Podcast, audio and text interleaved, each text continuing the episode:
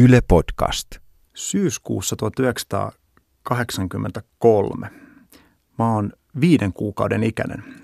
Mä en ymmärrä ympäröivästä maailmasta yhtään mitään, mutta samaan aikaan tämä koko meidän maailma sellaisena kuin me se tunnetaan, niin on hyvin lähellä päätyä totaalisen ydintuhoon. Tuolla Moskovan lähellä on sellainen neuvostoarmeijan salainen maanalainen tukikohta, jossa on upseeri Stanislav Petrov töissä. Ja siellä bunkkerissa on tällainen ohjusiskua ennakoiva varoitusjärjestelmä. Se järjestelmä alkaa hälyttää ja Stanislav Petrov katselee tietokonetta, joka ilmoittaa, että Yhdysvallat on laukaissut viisi mannerten välistä ydinohjusta kohti Neuvostoliittoa. Silloin se protokollan mukaan Petrovin pitää ilmoittaa tästä asiasta välittömästi neuvostojohdolle. Ja hän tietää, että jos hän sen tekee, niin todennäköisesti Neuvostoliitto laukaisee koko ydinasearsenaalinsa vastaiskuna Yhdysvaltoja kohtaan. Mutta Petrov alkaa empiä ja epäilee, että ehkä tässä järjestelmässä onkin joku toimintahäiriö, että minkä takia Yhdysvallat laukaisisi vain viisi ydinohjusta, jos niiden tarkoituksena on tuhota Neuvostoliitto. Ja Petru päättää olla tekemättä yhtään mitään. Hän odottaa parikymmentä minuuttia, no hänen elämänsä pisimmät minuutit, epäilemättä. Ja siinä ajassa paljastuu, että ei sieltä mitään ydinpommeja tullutkaan. Ja Petrovin kylmäpäisyys pelastaa koko maailman ydinsodalta. Tämä podcast ei kerro ydinsodan riskistä, vaan jostain todennäköisemmästä uhkakuvasta, ilmastonmuutoksesta.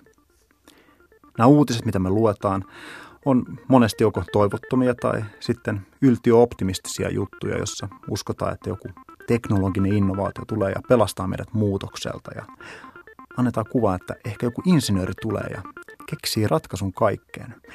Mutta se kokonaiskuva, mikä meillä on ilmastonmuutoksesta, niin se on epäselvä. Ilmastonmuutos tuntuu jotenkin sellaiselta hahmottomalta mössöltä, kun se ei tarkoita itsessään yhtään mitään. Se on niin monitahoinen ja meidän kaikkien olemassaolon eri ulottuvuuksiin kurottautuva ilmiö, että ainakin musta tuntuu, että se koko ilmastonmuutos lipsuu jatkuvasti käsistä kuin pala saippua. Tämä on Tulevaisuus Hanskassa ja minä olen Jari Hanska. Varoitus. Tämä ohjelma saattaa sisältää toivoa.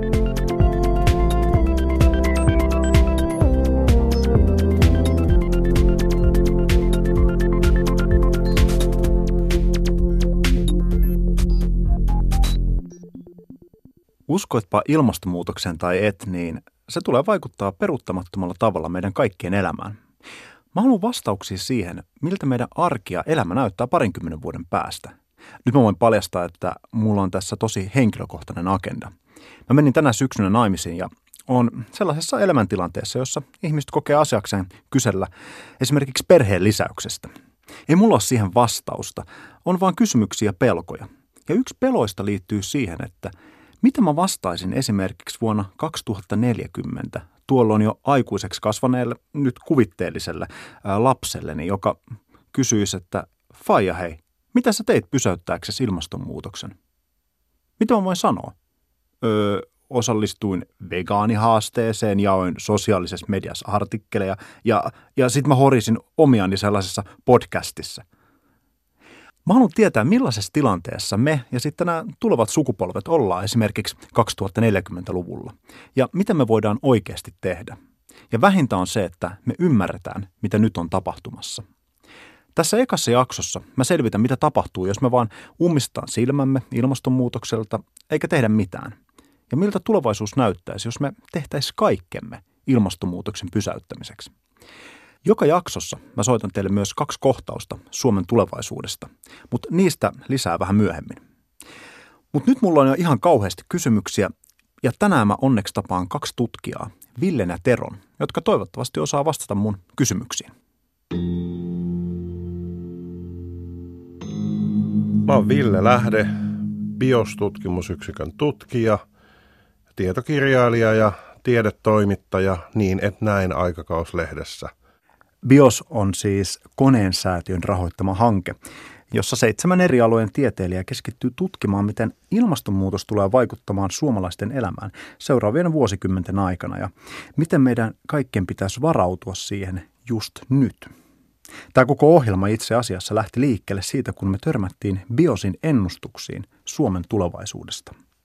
Eli mä oon Tero Toivanen, koulutukseltani historian tutkija ja mua on pitkään tutkimuksissa kiinnostunut se, että kuinka ää, talous, poliittinen valta ja ympäristötekijät kytkeytyy eri historiallisissa tilanteissa yhteen ja, ja oikeastaan sitten näistä aika pitkälti itse asiassa poliittisen taloustieteen piirissäkin tunnetuista tutkimuskysymyksistä, niin lähestyn sitten asioita myös BIOS tutkimusyksikössä. Ihan ensiksi otetaan ne huonot uutiset. Mihin me oikein ollaan ihmiskuntana matkalla? Miltä se meidän tulevaisuus näyttää? No joo, se vastaus on oikeastaan aika yksinkertainen. Ilmastotiede on aika monimutkaista ja ilmastojärjestelmät on monimutkaisia, mutta se perusuhkakuva on loppujen lopuksi yksinkertainen. Jos erilaisten kasvihuonekaasujen päästöjä ei saada radikaalisti alas, ja jos ei samalla saada lisättyä niin sanottuja hiilinieluja, eli esimerkiksi kasvavia metsiä, kosteikkoja ja niin edelleen. Jos siinä ei onnistuta, niin sitten maailman keskilämpötila nousee niin paljon, että käytännöllisesti katsoen tämmöinen järjestäytynyt inhimillinen sivilisaatio käy mahdottomaksi. Ja sitten peli on pelattu. Eli vaikka monet asiat on monimutkaisia ja esimerkiksi vaikka energiantuotanto, liikenne, ruoantuotanto, asuminen, turvallisuus nivoutuu toisiinsa hyvin kinkkisellä tavalla, niin on tämmöisiä perus parametreja tai pilareita, että jos ne huojuu, niin sitten mikään muu ei onnistu. Ja siinä mielessä se haaste on yksinkertainen, vaikka se on vaikea. Kääk! Jos meidän planeetta olisi potilas, Ville sen lääkäri, niin toi edellinen lausunto tarkoittaa suomeksi kutakuinkin, että lopeta röökaaminen, vähennä rasvasta ja suolasta ruokaa ja mene lenkille. Ja sitten samaan aikaan tämä potilas haluaisi vaan vetää röökiä viinaa. Mutta milloin meidän siis pitää ihan oikeasti lopettaa ja muuttaa meidän elämäntapoja? No meidän aikatauluhan on jo päällä. Me ollaan myöhässä monissa asioissa ja monet ilmastonmuutokseen liittyvät muut, tämmöiset isot paikalliset ja alueelliset muutokset on jo käynnissä. Ei pelkästään vaikka sään ääriilmiöiden voimistuminen, mutta myös vaikka lisääntyneet kuivuudet tai lisääntyneet tulvat, merten tilan muuttuminen. Et siinä mielessä – meillä ei ole enää mahdollisuutta katsoa jonnekin viiden tai kymmenen tai 15 vuoden päähän, että tuolla se sitten alkaa ja nyt pitäisi niin kääriä hiat. Hmm. Kun me puhutaan nykyisestä ilmastonmuutoksesta, niin me puhutaan ilmiöstä, jonka teollinen sivilisaatio on hyvin lyhyessä ajassa tuottanut, ja se on tosiaan globaali ilmiö. Ja, ja tota, ää, hyvä puoli on tosiaan se, että me tiedetään – mistä se johtuu ja mitä me voidaan sille tehdä. Että me eletään tällä hetkellä syyskuuta 2017. Just lueskelin hyvän artikkelin siitä, että miten Suomessa luonnonkatastrofi 100, tasan 150 vuotta sitten aiheutti nälänhädän ja, ja tota, niin, tautiepidemian. Ei silloin ää, asioista tiedetty siinä mittakaavassa, eikä meidän sen aikana yhteiskunta pystynyt varautumaan tai poliittisesti toimimaan tällaisen katastrofin estääksi. Niin tiedoksi, että se 150 vuotta sitten Suomessa riehunut nälänhätä, se tappoi arviolta 200 000 ihmistä, eli noin 10 prosenttia meidän silloisesta väestöstä. Sehän kuulostaa tosi pelottavalta ja ahdistavalta, että ilmastonmuutos olisi jopa sitä suurempi uhka. Mutta me tavikset ollaan vähän niin kuin kauhuelokuvassa sinne pimeeseen kellariin yksin pakeneva teini. Ja nämä tutkijat on sitten se katsomossa istuva yleisö, joka huutaa, että älkää, älä nyt saatana ainakaan sinne kellariin mee. Näillä tutkijoilla on siis tarkempaa tietoa siitä, että miten tässä tosielämän kauhuelokuvassa tulee käymään. Voisi kuvitella, että ne suhtautuu sen takia tulevaisuuteen aika pessimistisesti. Mutta onko Ville Lähde optimisti vai pessimisti? Mä oon molempia. Mä oon itse asiassa viime aikoina luennoinut ja kirjoittanut aika paljon siitä, että tämmöinen joko tai asetelma optimismiin tai pessimismiin ei ole kauhean mielekäs. Meillä tulee yhä uudestaan lehdissä esimerkiksi sellaisia kolumneja tai pääkirjoituksia, jossa joku viisas sanoo, että kaikki vain sanovat, että maailma menee huonompaan suuntaan, mutta oikeasti maailma menee parempaan suuntaan. Ja se pitää paikkansa ja se ei pidä paikkansa, koska jotkut asiat menee ihan selkeästi katastrofaalisen huonoon suuntaan ja joissain asioissa tapahtuu edistystä. Et se on niin keskeinen jännite niin viimeisen parin 300 vuoden aikana, että maailma on mennyt ristiriitaisesti hyvään ja huonoon suuntaan. Tota mä voisin sanoa, että mä oon niin kuin realistinen optimisti. Olen hyvin tietoinen ilmastonmuutoksen tuottamista vakavista uhkakuvista ja uhista, mutta samaan aikaan mulla on ollut onni työskennellä paljon sellaisten ihmisten kanssa, jotka tuottaa asioista relevanttia tietoa ja oikeastaan viime vuosina niin tämmöinen pessimismi on jossakin mielessä jopa kääntynyt optimismiksi. Mä kysyn tässä ohjelmassa jokaiselta vieraalta, onko ne optimistei vai pessimistei. Mun pitää varmaan itse myös vastata tähän samaan kysymykseen. Mä oon aika pahasti kyynistynyt, mutta äh, silti mielestäni optimisti. Jopa sellaisen pisteeseen asti, että siitä on itselle välillä haittaa. Yliopistossa mä esimerkiksi laiskuuttani ja optimistisuuttani saatoin mennä tenttiin lukemalla kirjasta vaan valikoitui paloja. Sitten mä luotin siihen, että ne kysymykset osuu kohdilleen. No eihän ne aina osunut. Mutta mitä tulee ilmastonmuutokseen, niin mä oon valitettavan pessimisti. Meillä on ilmastosopimuksia, päästökauppaa, puljauksia, politiikkaa ja siinä vaiheessa viimeistään kaikki menee ihan reisille. Onko mun henkilökohtaisella valinnolla mitään väliä? Eihän ilmastonmuutos siihen pysähdy, että mä vaihdan mun ruokavalion vegaaniseksi. Tämä on todella ahdistava tämä koko ilmastonmuutos. Joskus mä ajattelen, että tulispa vaan se ilmastonmuutos ihan helkkaren nopeasti ja pyyhkäsis meidät kaikki maailman kartalta. Eli mä oon pessimisti, mutta hei, mä toivon, että tämän podcast-sarjan lopuksi mä voin kertoa, että mä oon vaihtanut mun kannan optimistiseksi. Mutta siihen on vielä hieman matkaa. Ylellä ei ole valitettavasti resursseja lähettää toimittajia tulevaisuuteen haastattelemaan ihmisiä. Mutta aikamatkalun sijaan me tehtiin yhdessä näiden biostutkijoiden ja käsikirjoittaja Juho Gröndalin kanssa kohtauksia mahdollisista tulevaisuuksista – Mä soitan teille kaksi tällaista lyhyttä kohtausta tulevaisuudesta jokaisessa jaksossa. Ja tässä tulee ensimmäinen lohkaisu. Se sijoittuu Suomeen vuonna 2048 eli 31 vuoden päähän. Nyt sä voit sulkea sun silmät, ellei sä ajaa polkupyörällä tai autolla, ja voit kuvitella, miltä tuntuu kirjoittaa kirjettä kaukana asuvalle ystävälle sellaisena hetkenä, kun koko Suomessa on sammutettu valot.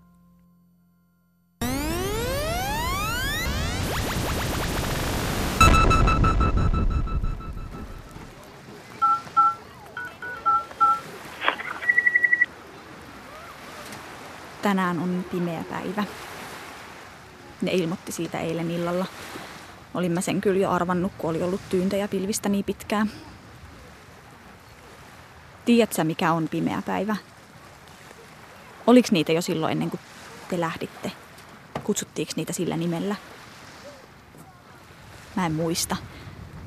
Mä en enää muista, että miten pitkään sä oot ollut poissa. Hmm pimeä päivä. Mä en, mä en tiedä, kuka sen nimen on keksinyt. Ei pimeät päivät nimittäin oikeasti ole pimeitä, varsinkaan näin kesällä tietenkään.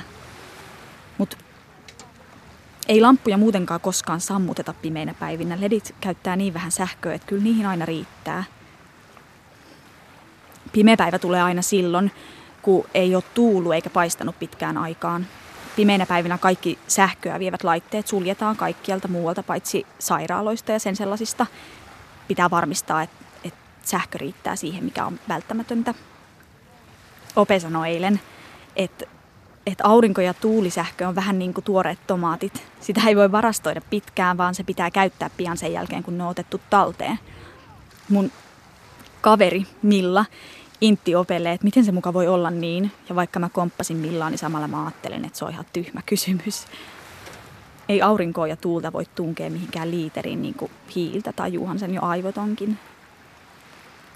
Ehkä jonain päivänä joku keksii, miten se tehdään. Ehkä mä keksin sen. Ehkä musta tulee isona joku Einstein.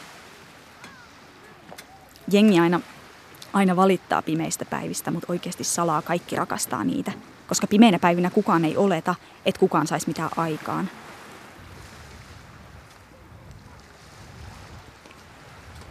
Illat on kaikkein parhaita. Silloin kaikki vaeltaa rannoille ja sytyttää isot nuotiot. Se on vähän niin kuin joku rituaali. Kaikki istuu lieskojen valossa ja nauraa ja tanssii ja soittaa ja pussailee ja valittaa, miten ankeeta tää on. Miksi mä tätä sulle kerron? Et sä oot täällä. Enkä mä tiedä, saako sua enää edes kiinni tätä kautta. Sä et ole vastannut mun viesteihin moneen kuukauteen. Mut ei mulla muutakaan kontaktia oo. Alkoi yhtäkkiä tuntua tyhmältä selittää sulle jostain pimeästä päivästä. Teillä ei varmaan edes ole sähköä siellä ollenkaan nyt. Mä luin uutisista siitä hurrikaanista. Kaikki on poikki, ne sano. Kuollon uhrien määrään ei tiedä. Sun akku on lopussa. Niin sen täytyy olla. Sun akku on lopussa ja onhan se ihan selvä, että keskellä kriisiä jonkun eurooppalaisen vapaaehtoistyöntekijän pojan kännykän lataaminen varavirtalähteistä ei nyt vaan ole niille mikään ykkösasia. Siksi sä et vastaa. Niinhän. Onhan se niin. Hm. En mä halua miettiä sitä. Mä haluan puhua jostain muusta. Kaksoset leikkii hippaa tuolla penkereillä. Ne talloo rannan varren retisiviljelmät ihan muussiksi. Nyt äiti juoksee nappaamaan ne pois. Tuleeks mustakin joskus tollanen, mitä sä luulet? Tollanen kukkamekkonen hymyilevä nainen huutava lapsi kummassakin kainalossa. Teet sä mun kanssa lapsia sit joskus, jos mä pyydän? Mä tiedän, että kahdeksanvuotiaana sä olit sitä mieltä, että sä et tahdo tehdä lapsia tällaiseen maailmaan, mutta Sä muuttanut mieltäsi näiden vuosien aikana? No joo, okei, okay, toi oli läppä kai. En mä tiedä. En mä osaa ottaa sua vakavasti enää, kun et se tunnu niinku todelliselta. Sori kun mä sanon näin, mutta niin se niinku on, tiedät sä? Säkin oot varmaan jo ihan erilainen kuin silloin, kun me viimeksi nähtiin, kun mäkin on ihan erilainen. Saahan näistä jonkun kuvan näistä viesteistä, mutta ei niinku oikeasti. Ei se vaan ole niinku, tiedätkö, sama enää. Okei. Okay. No, ei mun varmaan muuta nyt. Moikka.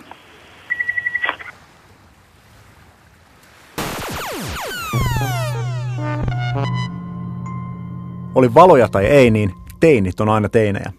Tätä äskeistä teiniä esitti muuten Janna Räsänen.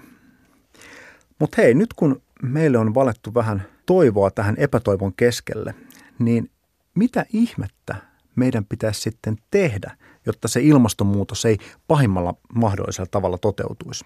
Maailman nettopäästöt pitäisi olla vuonna 2050 nollassa ja niiden pitäisi kääntyä itse asiassa kahdessa ja puolessa vuodessa eli vuoteen 2020 jyrkkään laskuun puolittua joka vuosikymmen sillä tavalla, että ne ovat vuonna 2050 nettopäästöt nollassa. Eli, eli tämä kertoo sitä kunnianhimon määrästä ja oikeastaan jotta me voidaan saavuttaa nämä tavoitteet, niin itse asiassa tuo tuleva vuosikymmen 2020 on, on niin kuin äärettömän tärkeä.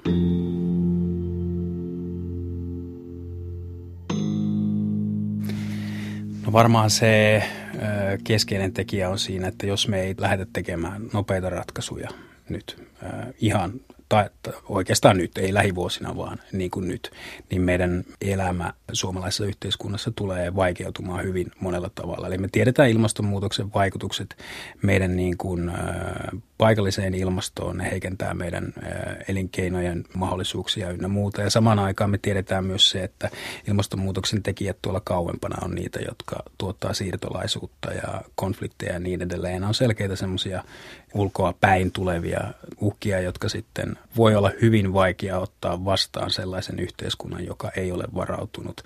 Itse asiassa Suomen hallituksen ilmasto- ja energia ää, tota, niin strategian arvioinnin loppu lopputulos viime keväältähän oli se, että vuoteen 2030 mennessä niin Suomen nettopäästöt eivät käytännössä pienene ollenkaan.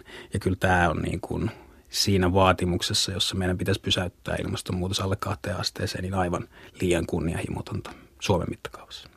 Ja jos me toimitaan nyt, niin meillä on mahdollisuus tuottaa ehkä mahdollisesti sellainen resilientti, sitkeä yhteiskunta, joka pystyy ottaa nämä haasteet vastaan. Tai sitten me jatketaan tavallaan business as usual, jolloin, jolloin meillä ei ole kykyä varautua eikä, eikä ottaa vastaan näitä haasteita myöskin. Mulla, niin kuin varmaan suurimmalla osalla meistä, oli pikkulapsena sellainen tutti. Yhtenä päivänä sitten tutista piti kuitenkin luopua. Ja siihen liittyi sellainen rituaali, että mun piti antaa se tutti jollekin mielikuvitustyypille eteenpäin. Jollekin tontulle tai vastaavalle. No, sanoi tarkoitus tehdä siitä luopumisesta jotenkin helpompaa, koska muuten sitten olisi vaan tullut hirveä itku ja käninä. No, noi tutit tehtiin ainakin silloin 80-luvulla muovista ja muovi puolestaan valmistettiin öljystä. No nyt sä varmaan arvaat, että mihin tämä on menossa. Kyllä, me joudutaan hiljalleen luopumaan ihmiskuntana tästä öljytutista. Siitä tulee ihan kauhean paha mieli, miten meidän käy, jos me ei voidakaan kuluttaa entiseen malliin ja lentää ympäri maailmaa lentokoneella. Et voidaanko me kuitenkin olla yhtä onnellisia kuin tällä hetkellä? Ehdottomasti. Ja se oli oikeastaan näiden tarinoiden sellainen keskeinen taustaidea. Nämä lopulliset tarinat on tietysti drama, dramaturgin käsistä, mutta mä itse kirjoitin Biosporukan avustuksella muutamia kymmeniä tarinaideoita ja kaikkien niiden ajatus oli, että yritetään kuvata maailmaa, joka on joten kuten hyvin selvinnyt näistä ongelmista. Ja me haluttiin kuvata myös sellaisia ihmisiä, jotka on tunnistettavia. Että nämä ei ole skifitarinoita tai fantasiatarinoita, jossa ihminen on jotenkin pohjimmiltaan muuttunut ja omaksunut sellaisen radikaalisti erilaisen kokonaismaailmankuvan. Mä en oikein usko sellaiseen muutokseen, koska oikeastaan ihmiset on paljon maanläheisempiä otuksia kuin tällaisia ideologiakoneita. Yhdessä näistä tarinoista kuvataan Suomen viimeistä huoltoasemaa ja sen viimeistä päivää vuonna 2035, siis alle 20 vuoden päästä. Voisiko tosiaan käydä niin, että bensan siviilikäyttö loppuu täysin kokonaan? Että meillä huoltoasema sellaisena konseptina kuin mitä se nyt tällä hetkellä on, lakkaa kokonaan olemasta.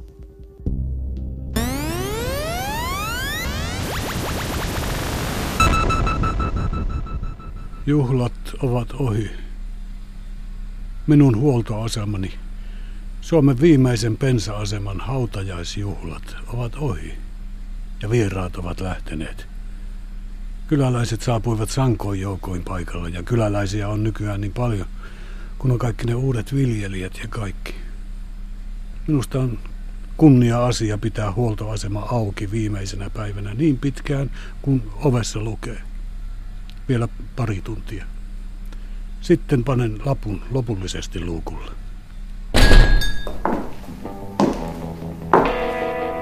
Huoltoaseman ovi paukahtaa auki ja mustatukkainen puolisääreen ulottuviin puutseihin ja tyköistuviin farkkuihin pukeutunut nainen harppoo nahkatakki nitisten eteeni, jysäyttää kypäränsä tiskille ja rykäsee käheällä äänellään keuhkoistaan yhden ainoan lauseen.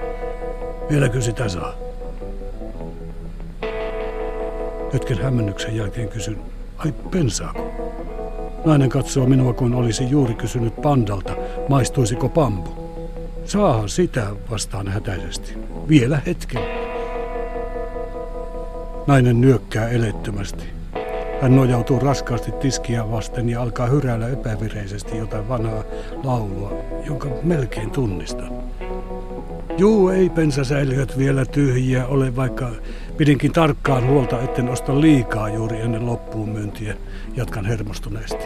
Etanoli erä loppui jo, mutta bensaa on, kun sitä niin harva enää käyttää. Niin te tahdoitte nimenomaan bensiiniä eikä etanolia. Nainen mutisi, että hän ei viinaa tankkiin kaada ja alkaa kaivella avaimillaan kynnen ousiaan. Katson naista, hän on minun ikäiseni, ehkä muutama vuoden vanhempi. Tai vaikea sanoa, ehkä hän vaan näyttää vanhemmalta. noilla elämäntavoilla, huomaan ajattelevani, mutta saan heti itseni kiinni. Kyllä, hän on tällä hetkellä hieman maistissa ja näyttää siltä, että on ollut sitä jo joku sen päivä. Mutta mistä minä tiedän, millaista elämää hän on elänyt ennen sitä? Hän voi olla entinen toimitusjohtaja, työttömäksi jäänyt lentokapteeni, mitä vaan. Niin pumput ovat siellä ulkona, sanon naiselle. Ja hän alkaa horjua pihaa kohti. Arpon hänen peräänsä, sillä arvelen, että minun on parasta avittaa häntä bensapumpun käytössä. Pientä ekstrapalvelua näin loppuun myynnin edellä. Nainen istahtaa pumpun laidalle ja sytyttää tupakan. Minä tartun pensaletkuun ja alan pohtia, syyllistynkö rikokseen, jos päästän hänet Harley Davidsonin tankoon tuossa kunnossa. Avaan tankin korkin ja painan pensapistoolin liipaisinta. Katselen ympärilleni. Pumput kiiltelevät niin kauniisti ilta-auringossa. No ja totta kai ne kiiltelevät, kun eilen ne kiillotin. Juhlia varten yö. Yhtäkkiä vierestäni kuuluu hätääntynyt huuto. Avahdun ajatuksistani. Huomaan, että olen valuttanut puolisen litraa bensaa moottoripyörän viereen. Nainen katsoo minua kuin rikollista. Pyydän anteeksi ja työnnän letkun pään tarkemmin tankin sisään. Nainen seuraa silmä kovana, kunnes tankki on täynnä. Hymyilen hänelle ja sanon, olkaa hyvä. Talo tarjoaa viimeiselle asiakkaalle. Nainen päästää oudon dingon nauroa muistuttavan ähkäyksen. Nyt vasta huomaan, että muutaman metrin päähän moottoripyörästä on pysäköity peräkärry. Se on täynnä bensakanistereita.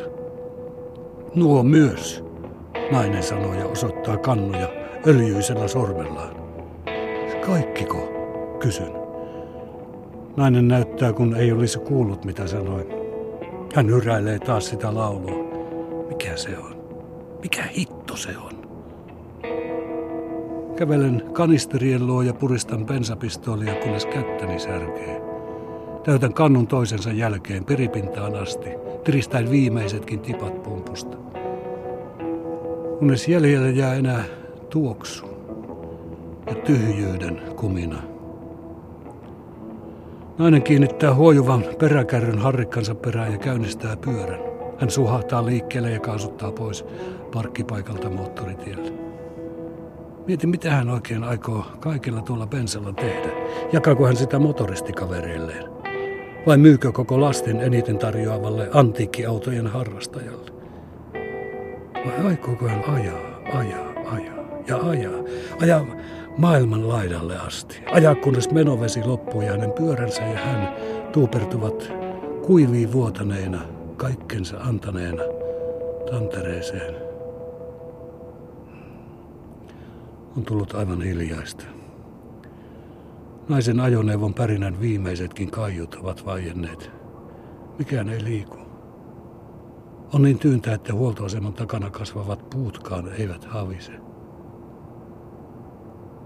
Minusta alkaa tuntua, kun seisoisin vanhassa, haalistuneessa valokuvassa, jonka osaksi jäämityn pian itsekin. Kävelen ovelle, käännän kyltin kiinni asentoon ja lukitsen oven.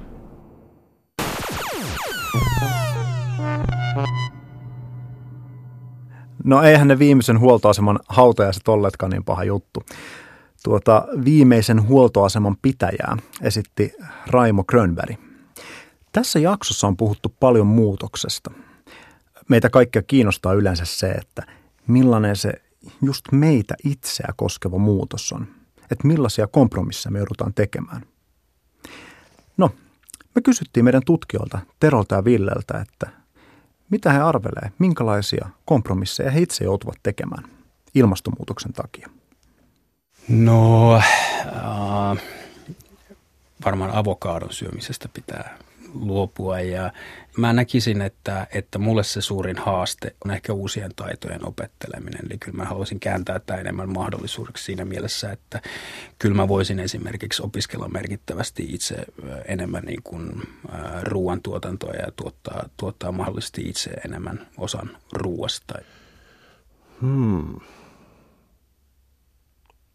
kahvista mä tykkään tosi, tosi, tosi paljon ja juon sitä aivan liikaa ja kahvin tuotanto käy siis vaikeammaksi maailmassa, eli siitä tulee paljon enemmän luksustuote kuin mitä se on ollut.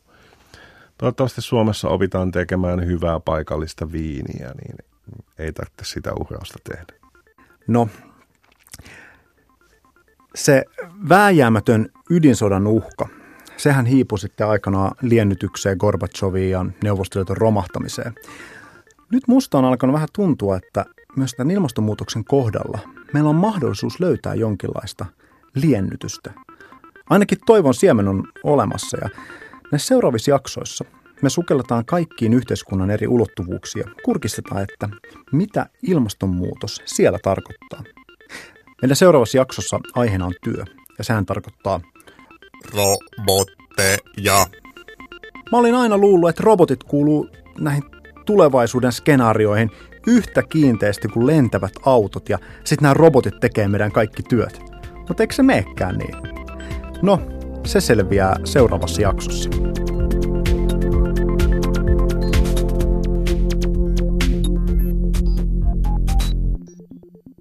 Löydät Tulevaisuus hanskassa podcastin tuoreimmat jaksot ja videot Yle Areenasta.